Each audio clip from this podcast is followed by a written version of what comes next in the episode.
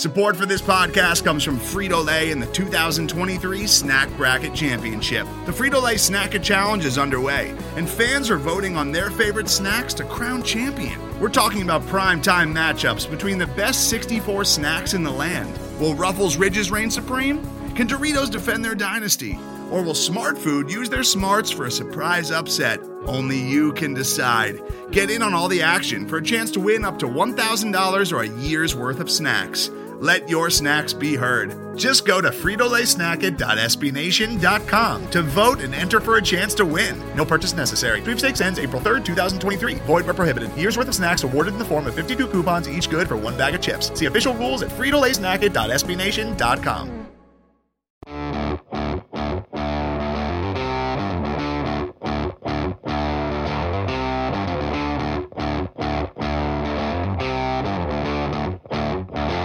Winning's hard, really, really hard. All right, we are back with a, another edition of the Winning is Hard podcast. Cameron Parker, Wescott Eberts. Wescott, you know what's not hard for Steve Sarkisian right now, and that seems to be recruiting. Despite going on the worst losing streak in Texas football history in quite some time. Yeah, you know, I think during that losing streak, the big concern was the type of impact that that would have long term on the Texas program, specifically as it related uh, to recruiting. But um, you know, after the big time weekend uh, that Texas had, I think it's safe to say that um, you know the staff has been able to find um, a pitch that's worked for them, and um, they've definitely gotten a little bit of, of help with the way things have uh, worked out in, in a couple of recruitments as well. Yeah, so the big one, of course, last night was Quinn Ewers, the five star, and we can get to him in a second. But I think the, the two biggest pulls before that, of course, were Kelvin Banks and Cam Williams, both, of course, Oregon commitments. But with Mario Cristobal going to Miami for some reason, despite that cluster down in South Beach, that opened the door up for Banks and Williams to reopen their recruitments, and Sarkisian and Kyle Flood did a great job of, of pulling in two offensive linemen, especially offensive linemen that, um, and in a class that was struggling with offensive linemen. I, I think it's despite um, the Westlake offensive lineman, I believe Connor Robertson is his name. Um, but getting Banks and Williams, I think, might be just as big as getting Ewers, in my opinion. Yeah, well, certainly that's uh, you know one of the biggest program needs for Texas. I think um, you know certainly uh, Steve Sarkisian opened up the quarterback competition because of the inconsistency. Uh, Casey Thompson, um, much of that perhaps related to his thumb. Hudson Card, uh, maybe with youth, but you know to really be able to fix the quarterback position. Um, you know, one thing that Texas needed to do was shore up the offensive line, especially after the big misses last year under Herb Hand with some very talented prospects that Texas wasn't able to land, weren't even able to land numbers, only took two offensive linemen in that class. Uh, really put a lot of pressure on that group um, this year for Kyle Flood to come in and be able to have a big impact on the recruiting trail. He did land Cole Hudson and Connor Robertson early, uh, two of the lower rated guys that they were targeting. That was kind of just kind of the uh, the baseline for the class. Just get those guys in the fold who were willing to make earlier decisions. Uh, Banks and Williams, of course, committed to Oregon in early July after taking official visits to Texas. And, you know, frankly, I think, you know, Kyle Flood needs to send a gift basket uh, to Mario Cristobal once he gets set up in South Beach because you know, that had a tremendous impact um, on Texas being able to land those guys.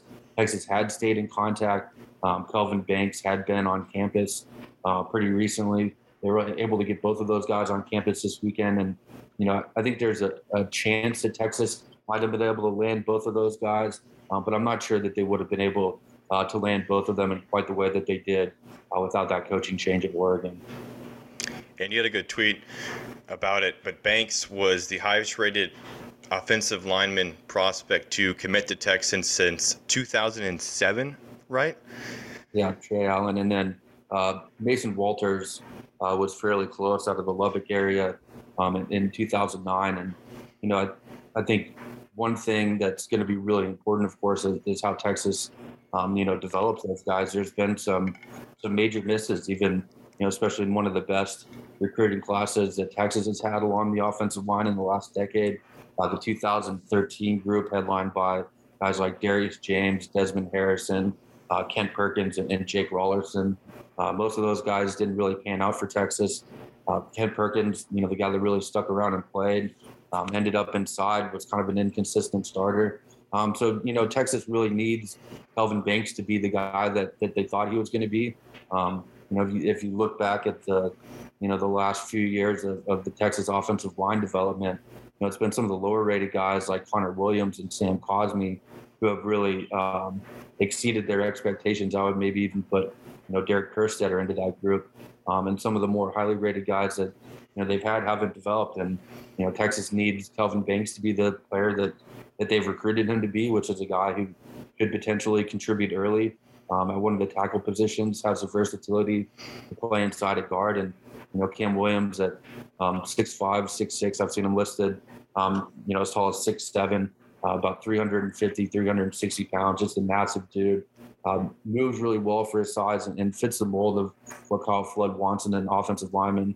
Um, I'm not sure that he has the same capability of, of, playing early, and you know certainly that's never ideal for the offensive lineman to do that. But um, you know both those guys are, are going to be at the top of the list of, of, players that this Texas staff needs to develop for the next couple of years.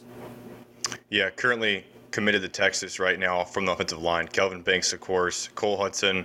I forgot about Cole Hudson, but Cole Hudson, Cam Williams, and then, of course, um, Connor Robertson. But there is some speculation that Kyle Flood, hashtag Floodwatch, is not done yet. There's been some rumors that uh, the five star offensive lineman Devon Campbell from Bowie up in Arlington, Texas, is now leaning towards Texas, and I think I don't know if it was you or someone from the Burnt Orange Nation tweeted uh, that Devon Campbell would be the highest rated recruit in the last 25 minutes to commit to Texas if he does choose UT. Uh, how big, how big would, would Campbell be? I mean, you know, we, we get one five star offensive lineman, you know, it's like, oh, that's incredible. But now we might get two. Yeah, well, Campbell's been a guy that Texas got in on really early. I think that made a big difference in his recruitment think in addition to that, he, he seems like he's always had an affinity for Texas. I think, um, you know, as this offensive line um, recruiting cycle developed, I think Campbell was always a guy that everybody had circled at the top of their list as, as really, you know, must get player. Um, he seems like he's, he's, you know, really a pretty pure interior prospect at, at six three or so, uh, what he's listed at. Um, so that decreases his value a little bit, but I think it certainly speaks to his talent that um, you know he could be ranked number 10 in the country um, in the 24/7 Sports Composite rankings as a pretty pure guard because you know that's that's a little bit unusual. Um, it did seem like you know he had some interest in, in Oklahoma. Uh, he took a visit to USC over the summer before they made their coaching change, and so there's some thought that that he might um, you know, be interested in, in, Lincoln Riley out at out at USC. Um, Alabama made a late run, got him on campus for an official visit in October, and um, there's talk that that Georgia is making a push for him as well. I think it was good news for Texas that he ended up uh, not making that trip to Athens, and um, I think you know some of this recruiting momentum should really help uh, Texas solidify there, and then um, you know that gives them you know kind of not the final piece, but um, you know the last really important piece that they needed to add. Um, Malik Agbo uh, from the Seattle area that's set to make his decision on Wednesday. Um, you know he's considering Oklahoma as well um, with the coaching change. That's certainly you know it's helped Texas.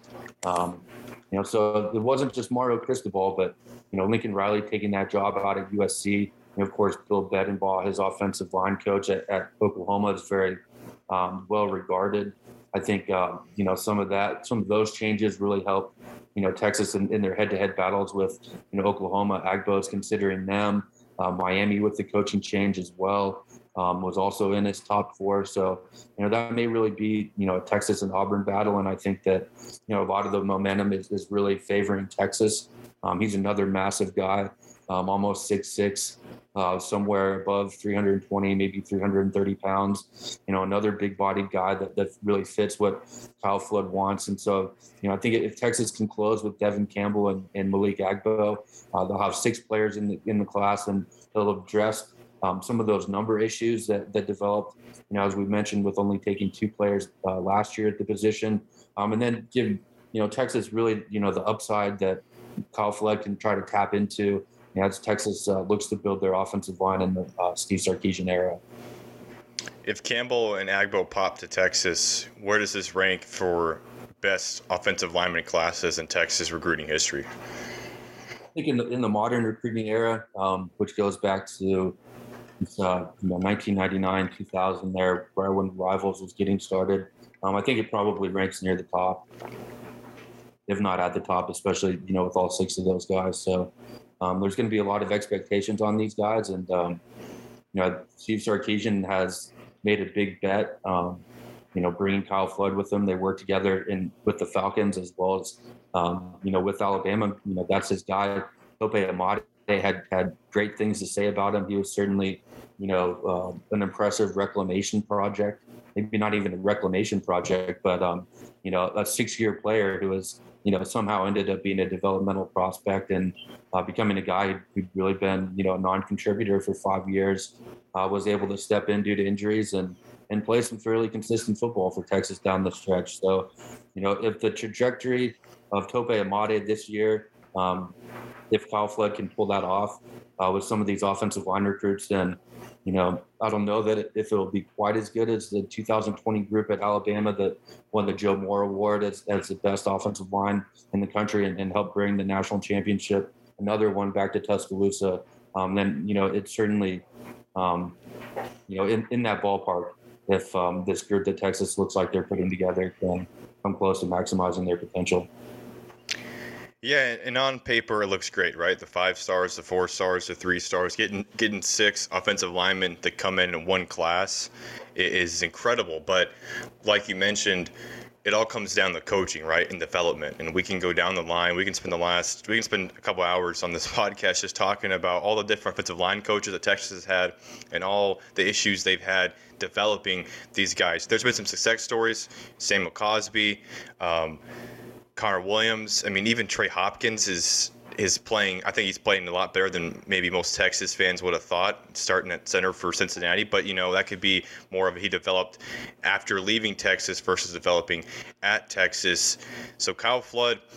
Like you mentioned, coming over with Sark, he's to have his hands full, but it, it seems like he might be the best offensive line coach Texas has had in quite some time, and he is the man to lead this mission to kind of reconstruct his offensive line and bring back the offensive lines that you know we we used to see we used to see at Texas, you know, early 21st century.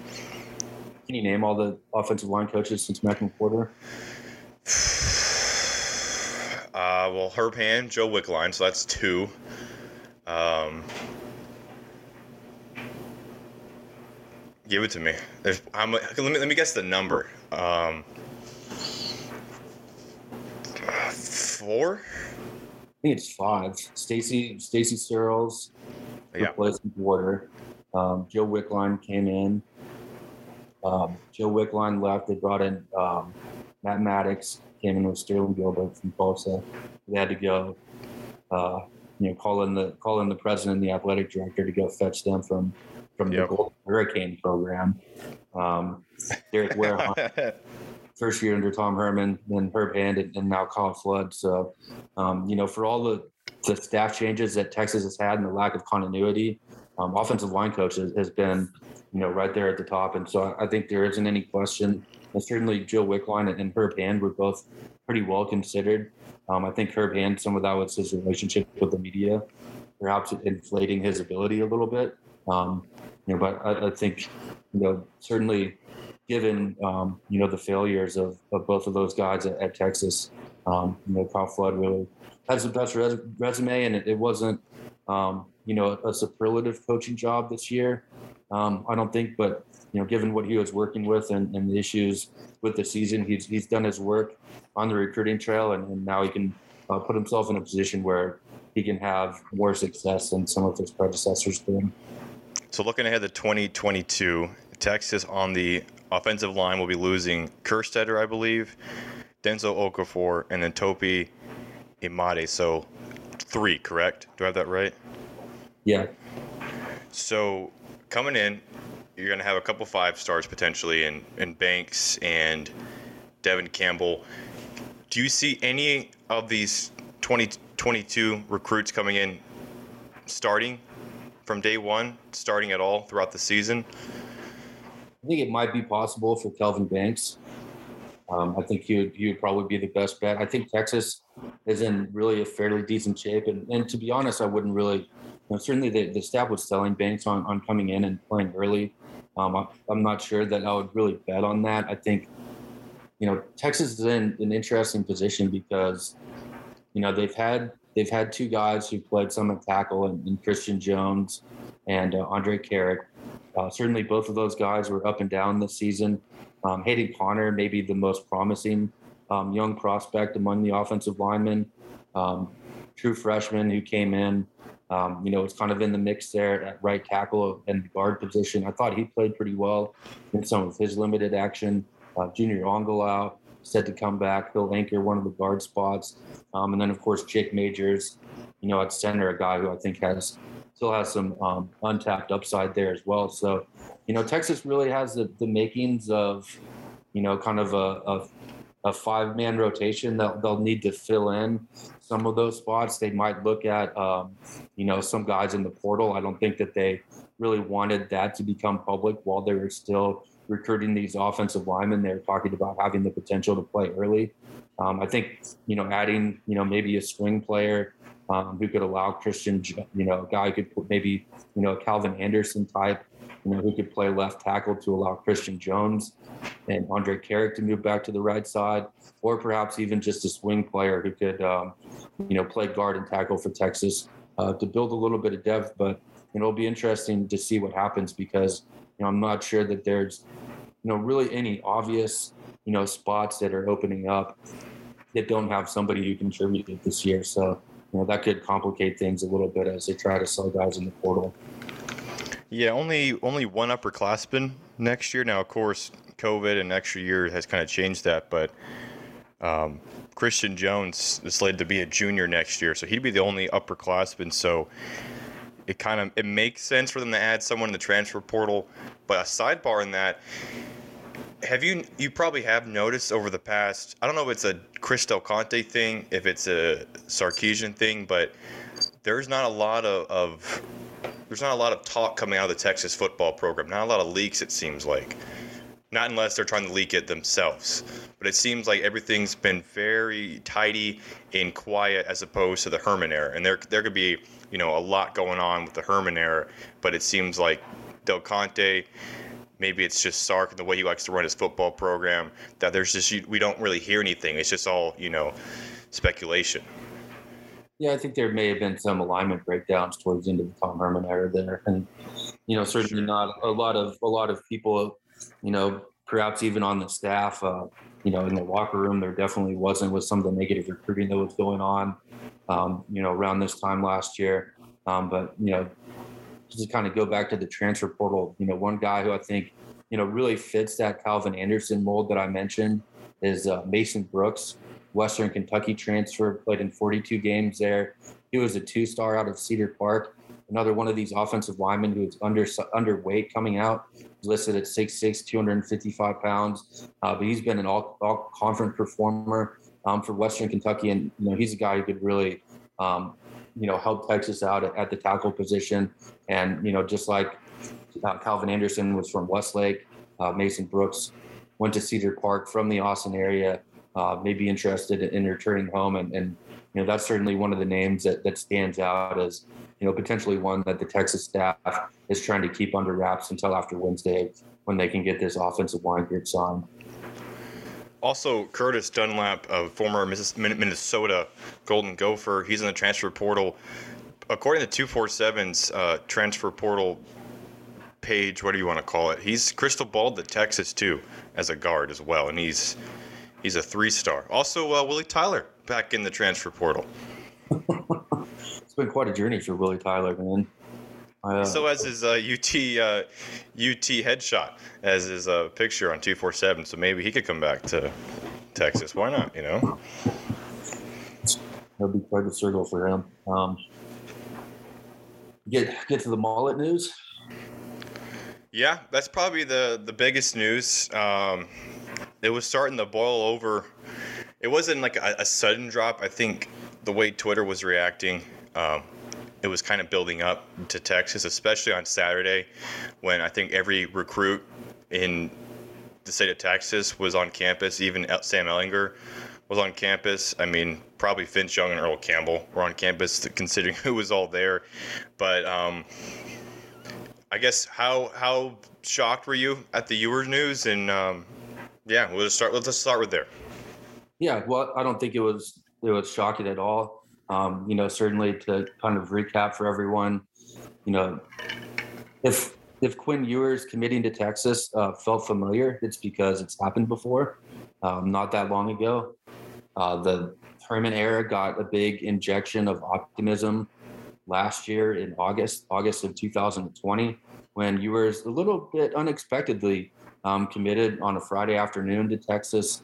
Uh, really sent some shockwaves to the college football recruiting world. Um, you know, he was rated, I guess you would say, you know, one one thousand by twenty four seven Sports. The only other quarterback who's received that rating in the history of their rankings, um, of course, Vince Young, kind of retroactively, since twenty four seven Sports didn't exist in two thousand five. Um, you know, other guys, Trevor Lawrence, uh, Justin Fields were very close there, but you know, Ewers considered a, a once in, you know, a, you know, really a, a generational uh, talent as a passer, extremely accurate, uh, has good mobility, can make all the off-platform throws, um, great touch on his passes, enough arm strength uh, to make all the throws that you want. You know, coming from Southlake Carroll, received great coaching, um, excellent training as well. Um, you know, after you know the early season losses for Texas last year and the, the Tom Herman era um, started to kind of come apart at the seams. He was decommitted. Um, chose to take more of a sure thing in a program in Ohio State. Uh, certainly a decision that a lot of highly rated Texas football players have been making in the past few years. Um, ultimately, he decided, um, you know, back in August after the NIL deals, NIL deals came online, uh, he was going to reclassify to the 2021 class. Showed up on campus in Columbus. Um, ultimately, CJ Stroud won that job very convincingly as a redshirt freshman. Um, Ewers was fourth on the depth chart, only moved up to third when a, a quarterback in front of him had an arrest for operating a vehicle um, while he was impaired. And, and, kind of during that period, there's a lot of discussion about whether Ewers might enter the transfer portal. Um, Steve Sarkisian had done some work to build a relationship uh, with Ewers after he arrived last year. Um, ultimately, wasn't able to gain a lot of traction, but you know, as we saw with a guy like Xavier Worthy with the transfer portal now and the, the one-time waiver, um, you know, maintaining those relationships with players that you've recruited is, is, more important than it's ever been because they can pay off in, in landing a talent like Ewers. And so, um, you know, about 10 days ago, he entered the NCAA transfer portal after all those rumors had been swirling. You know, he visited Texas Tech, TCU quickly. TCU kind of got eliminated uh, fairly shortly thereafter. Joey McGuire, now at Texas Tech, was able to generate some momentum. Patrick Mahomes was involved there. They hired the prolific offensive coordinator from uh, Western Kentucky, um, Zach Zach McKinley. Um, and then, um, you know, kind of during the week, it was, you know, the momentum seemed to be building towards Texas. Ewers grew up. I'm a Texas fan. It just seemed like a, a situation that made a lot of sense. And that, um, you know, he was really just, you know, looking for enough reason to, to come play football on the 40 acres. As you mentioned, he was um, in town this weekend, big recruiting weekend for Texas, even with some 2023 guys, wide receiver Johntay Cook from DeSoto, uh, linebacker Anthony Jones uh, from Denton Ryan, where Texas, you know, has been able to have some success recently. Um, you know, so a lot of, you know, a lot of the the future of the program, the potential future of the program was on campus. Steve Sarkisian in a video that came out, you know, was talking about winning championships uh, Ewers bought into it, and now, you know, he'll be on campus this spring and, and you know has a chance to be a program-changing player, and that's you know certainly what Texas really needs him to be um, to be able to solidify the quarterback position and you know make sure that Xavier Worthy doesn't have all these plays where the quarterback's leaving touchdowns on the field when he's wide open by not being able to get him the football. An interesting nugget with the Ewers recruitment is, and I, I don't know how much it impacted. I, I, don't have any inside information on this, but Devin Brown, of course, the four-star quarterback from Utah, class of 2022, Texas was after him. He committed to Ohio State two weeks ago, maybe, and just I just wonder if Brown commits to Texas. I don't, I don't. This probably won't even change anything with Ewers, but it, it's interesting how the dominoes kind of fell. That Brown goes to Ohio State.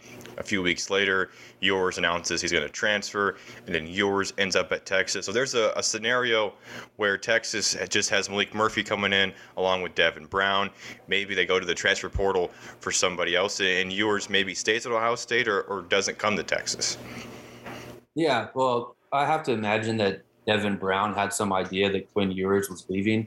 Um, certainly, you know, the rumors and the speculation were, were out there. Um, it didn't seem like something that happened out of nowhere. I suspect the Ohio State staff was, you know, aware of some of those discussions taking place and, you know, were able to sell that spot on the depth chart to Devin Brown. They also had, you know, McCord, the, the guy who got arrested, he was in front of Ewers. He entered the transfer portal as well. Um, so certainly, you know, some openings on on that depth chart, and you know, I, I just think behind the scenes, everybody had enough of an idea that was, you know, about what was going on that that it was, I think, always going to be unlikely for Brown to end up at, at Texas and and Ewers to either stick at Ohio State or, or you know go somewhere else when you know that kind of chess piece was was on the table for Texas. And Ewers coming to Texas not only big because of, like you mentioned, he could be a, program changing player, but also because of his ability to recruit other high school athletes to come to Texas. What, what are some what are some guys that you know you're kind of looking at that Ewers may help bring in to the 40 acres? Yeah, I think you know Campbell and Agbo are, are really at the top of that list in the 2022 class. Um, you know, some other guys who are still on the board for for Texas, uh, Xavion Bryce, guy who could play, you know, uh, defensive back or, or wide receiver. Currently committed to Oklahoma. He's set to make his decision on Wednesday. Um, you know, outside possibilities, maybe guys like Armani Winfield, the former commit, kind of expected to end up at Michigan State. Um, after his recent decommitment, Evan Stewart, one-time Texas commit, currently committed to Texas A&M.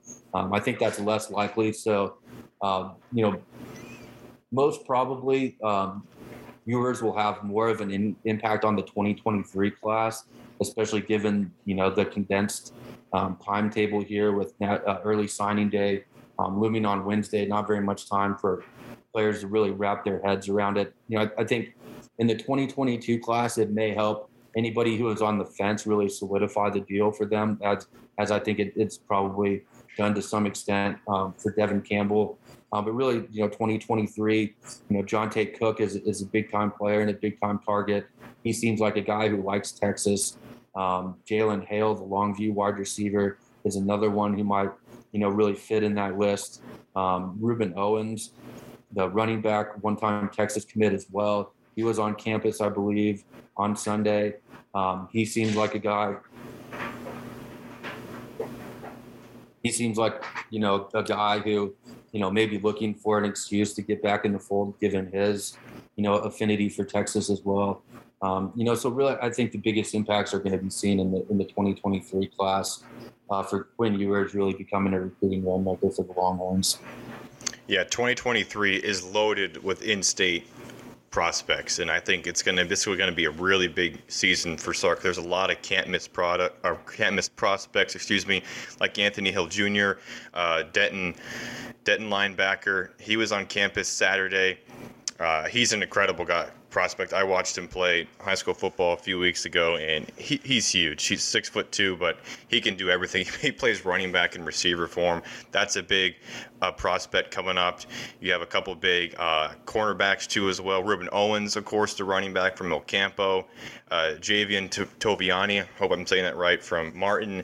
He's crystal balled to Texas. Um, Jalen Hill from Longview, like you mentioned. I think uh, Oklahoma right now in front in, in that race, but that's something that could change with with Ewers. So it'll be interesting to see, you know, how how this shakes out because I remember when Ewers committed um, under Tom Herman, one of the, the, big things outside of holy crap, we just got a five star quarterback was he's going to be able to do some damage for Texas recruiting wise. And so um, losing him for for the Herman season I'm sure did not help Tom Herman him do any favors, but of course that's a another podcast for another time.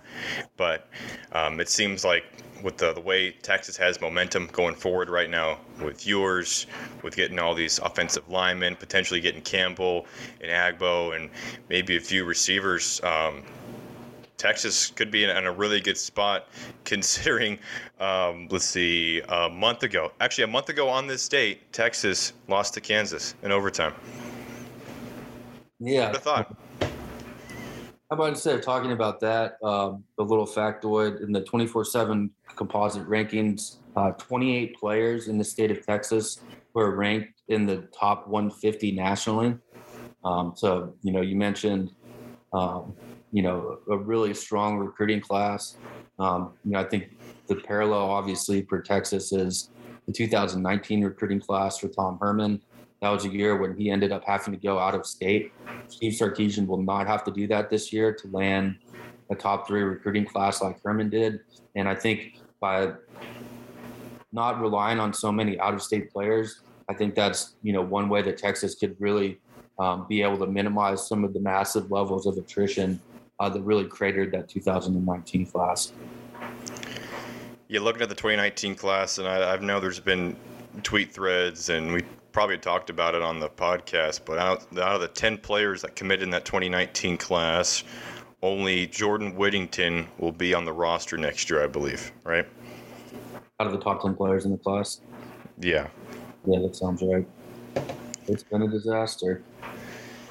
But maybe things can change. Um, optimistic, cautiously optimistic going forward. But with the Ewers notes, now let's talk about um, the quarterback competition for next year because um, Ewers won't be starting from day one automatically, right? You got Casey Thompson, who led the Big 12 in passing touchdowns despite not being able to grip a football properly since the Oklahoma game. You have Hudson Card coming back. Um, you know, who knows what Sark thinks of Hudson Card, but obviously didn't have a, a lot of confidence considering Casey Thompson was starting even when he wasn't 100%. You have Malik Murphy coming in who just won a state championship. I think a lot of people have forgotten about Malik Murphy, but it's not set in stone that Ewers is automatically going to be the day one starter. No, no question about that. Um, you know, Sar- Sarkisian was very clear that he opened up the quarterback competition. Um, that was really a message to guys like Quinn Ewers, I think. Um, certainly Malik Murphy as well. Um, Murphy's an interesting guy because you know he's he's got a little bigger frame, just kind of he has some of the effortless delivery that that Quinn Ewers has with the ball really jumping out of his hands, can make all the throws. I think a little bit a little bit uh, better arm strength uh, than Quinn Ewers probably, and, and really you know his he was viewed as when he committed last February as a developmental product because California hadn't had his junior season of football yet, and he had sat behind a talented quarterback for his first two years. So when he committed to Texas, he hadn't made his first varsity start. Since then, uh, Juniper Juniper Serra uh, struggled a little bit during the spring. You know, had a little bit of a rough start this year. Uh, Murphy was banged up. I think he had like a clavicle or, or shoulder injury or something. Um, and then they they really took off, and so I think the the amount of development that has happened, um, you know, in the last ten months or so for Malik Murphy has really been remarkable. And you know, if he can continue that trajectory once he gets to Texas, uh, when he gets into this quarterback competition, um, you know, he could really make it close. And I think Casey Thompson and Hudson Card now have some difficult decisions to make. Um, you know, Thompson, because his eligibility clock is starting to run down, he strikes me as a kid who is, you know, who would be willing to stick it out. Of course, you know, he had to wait for his turn. Um, didn't jump into the transfer portal when he initially lost the job to Hudson Card. You know, that certainly, you know, worked out for him uh, despite the thumb injury. And, um, you know, I think the guy who really uh, maybe on the outside looking in out of that group is Hudson Card with that kind of vote of no confidence that Sarkisian gave him late in the year. You know, after he was impressed enough with whatever Card was doing in practice that you know, Card narrowly won the starting job. Quickly benched after his meltdown in the Arkansas game. Saw those issues, you know, with his pocket presence resurface um, really struggled to make the type of throws that he made in high school that you know we were led to believe that he made in practice last year, um, that he apparently made in in practice enough to win the starting quarterback job. When he had the touchdown pass to Xavier Worthy late in the year. Uh, maybe his only really superlative throw that he's had in a Texas uniform now, and so um, you know I think he may be the best bet of all those guys to uh, not be a part of this program in the spring.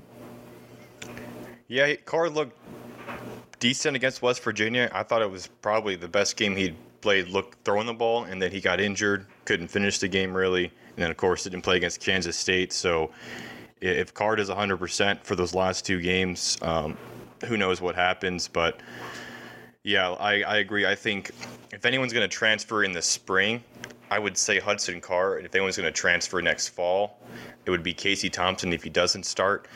But um, it's going to be an interesting quarterback battle. I'm trying to yeah. think of the last time Texas had this much talent at a quarterback position going in to spring with Murphy, with Ewers on campus, Hudson Card, Casey Thompson, and of course uh, Ben Ballard, Hyde Park legend. We got Charles Wright, who uh, you know clearly has a lot of work to do if he's going to be any part of uh, quarterback competitions at, at, Texas in the near future.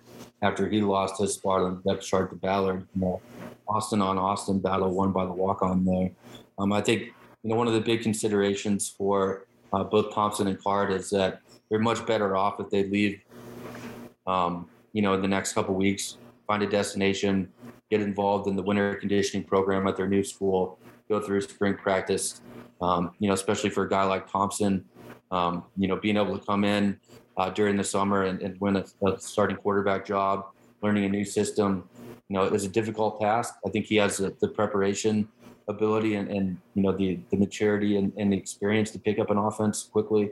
Uh, but that certainly uh, wouldn't be an ideal position for him. So um, some tough discussions to be had with um, those quarterbacks and, and Steve Sarkisian and their families um, over the coming weeks. And, um, you know, Texas is all in on, on Quinn Ewers as the future of the quarterback position. There's a lot of pressure on him. Um, we'll find out if, if he's the, uh, the talent that he's been made out to be. Yeah, I suspect that we're going to have some more Longhorn news coming out, obviously this week, but regarding the quarterback position, probably the next month or so. So it'll be it'll be fun to watch uh, through spring ball. But let's wrap up on a little bit of breaking news. Wescott, uh, Jeff Howe, two four seven, reporting that Texas is getting closer to hiring Gary Patterson this week regarding the possibility of the former TCU coach joining the defensive staff. Wow. Um, is there um, uh, uh is it uh, like potentially an analyst role that they're talking about? Not sure. Um, I'm, I'm, guessing it would.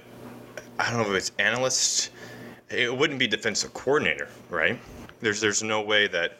And I think obviously that that was the biggest thing was Patterson wanted to come in and obviously take over the defensive staff, but I don't think Sarkisian is comfortable with just going ahead and, and throwing PK to the Wolves and bringing in a new defensive coordinator. It would be the what the fourth different DC in the last five years. Yeah, I mean, fourth and Patterson would become the fourth in four years if uh, Texas go, goes ahead and makes that move. I think certainly at you know towards the end of the year, everything that Steve Sarkisian was saying pointed to Pete Kwiatkowski coming back, um, you know, talking about how he hasn't forgotten about how to coach, um, you know, talking about the, the lack of continuity there, kind of offering that up as, as an excuse or explanation for why the Texas defense struggled, uh, depending on how you want to view that. Um, I think you know, having DeMarvion um, Overshown and, and D'Shawn Jamison and, and, likely Anthony Cook coming back stabilizes that defense. Um, off, also announced his return. Um, you know, much more expected there as, as a fourth year junior. Um, you know, not a probably a draftable prospect uh, right now going into the spring. Um, but you know, the thing with Gary Patterson is that he hasn't been in any position other than head coach for a very long time. He's has a bit of an authoritarian personality, um, and he showed that he wasn't particularly flexible with how he dealt with some of the changes in college football over the last year and how that impacted his relationship with the players. So, you know, obviously one of the best defensive minds in the country. Um, serious concerns about, you know, can Patterson play well with others? Um, I think certainly as a as a defensive analyst, that's kind of a no brainer decision. Anything more than that, I, I think it's a little bit uh, more complicated. Um, but um, you know, also some other breaking recruiting news right now. Uh, Kobe McKenzie, one of the shorter uh, commitments that you'll see in college football, uh, decommitted from Oklahoma. He's a linebacker from Lubbock Cooper. Decommitted from Oklahoma on the 28th of November, in the immediate aftermath of Lincoln Riley leaving. Committed to Texas on December 5th. That commitment has been imperiled ever since Brent Venables was hired um, in recent days, and now that commitment from Kobe McKenzie has lasted less than two weeks. Um, you know, putting some more pressure on, on Texas to be able to land um, another linebacker or two in this class. May need to go to the transfer portal. They offered UNLV's Jacoby Windmon uh, last week. He's a guy that, that I really like as you know someone a little bit like McKenzie who could project either inside or on the edge. Certainly, a guy more mature has done it before in college football at, at a reasonably high level. Um, and then TJ Dudley as well, um, former uh, Florida commit. He's from um, Alabama, I believe, Mississippi, somewhere in the southeast there. Um, you know, I believe that he was on campus uh, this weekend visiting Texas. Um, so he's a guy that, that could be in the mix for them. But, um, you know, Kobe McKenzie, uh, a, a, definite loss uh, for Texas with his short-lived recruitment to the Longhorns. Yeah, and real quick on Patterson, I, it is going to be some capacity as a defensive analyst or assistant. Uh, I would I would kind of think that maybe it's one year for Patterson to get on his feet, you know, while looking for other jobs. I, I wouldn't expect him to remain at Texas for a long time. And then McKenzie's commitment kind of makes sense. You know, Venables a really good hire, great defensive mind. Um, I was more surprised that McKenzie committed so quickly after decommitting, especially waiting for Oklahoma to hire their head coach. Um, you'd figure at least he would wait for him to for them to fill that role. Um, but yeah, back to Oklahoma, so definitely going to keep an eye out for what they do in the portal. Texas, that is. Yep, and uh, with the finish here, uh, going into Wednesday on, on early signing day, and then um, you know depending on what type of prospects are, are left on the board at the position, I'm in a national signing day in February, which is uh, now a, pretty low key event, in, and um, you know this modern era of the early signing period. Okay, I think we don't have any more breaking news. So we've, we've had two big announcements coming in. Anyone else going to commit while we're talking? Um, but I think that wraps it up for uh, for today's podcast. Good discussion there, Wescott. You want to talk about Zach Calzada in the transfer portal? There we go, too. Yeah, uh, that's not surprising. Um, does Evan Stewart decommit after that news? No, uh, probably not. I don't think Zach Calzada is why he was planning on hitting the Texas game. But one thing about Zach Calzada, he can throw a football over that mountain right there. So yeah, Uncle maybe Rico through style. Maybe through the mountain even. He's definitely see him trying on the football field. Well, hopefully next time I see you, Wescott, your your mullet will be dyed blonde. Right now, it's a little dark brown, blackish, but uh, I gave it some shakes uh, last night for Quinn Ewers. there we go. I don't I don't have the hair to do that, but Wescott, good talking to you. Uh, everyone, thanks for listening. Winning is hard podcast. Uh, we'll be back uh, in time for the Texas Bowl preview. Oh, wait, never mind. No bowl preview. they, they created a, a Frisco Bowl Classic, whatever Frisco Football Classic. Why can't they create something for Texas? Right? Come on. And Texas probably said no behind the yeah. scenes, so the players wouldn't find out and be mad. well, Scott, good, good talking to you, man. Yeah, likewise. Y'all be good out there.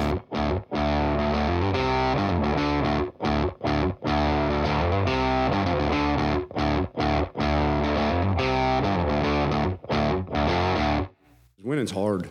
Really, really hard. Today's episode is brought to you by Cars.com. With over 2 million vehicles and 50,000 more added every day, Cars.com will match you with the perfect car for you, your budget, your life, your style. And if you're ready to say goodbye to your current car, Cars.com will get you an instant offer to cash it in. Just start by entering your license plate and get matched with a local dealer who will write you the check. So whether you're looking to buy or sell, just go to cars.com. It's magical.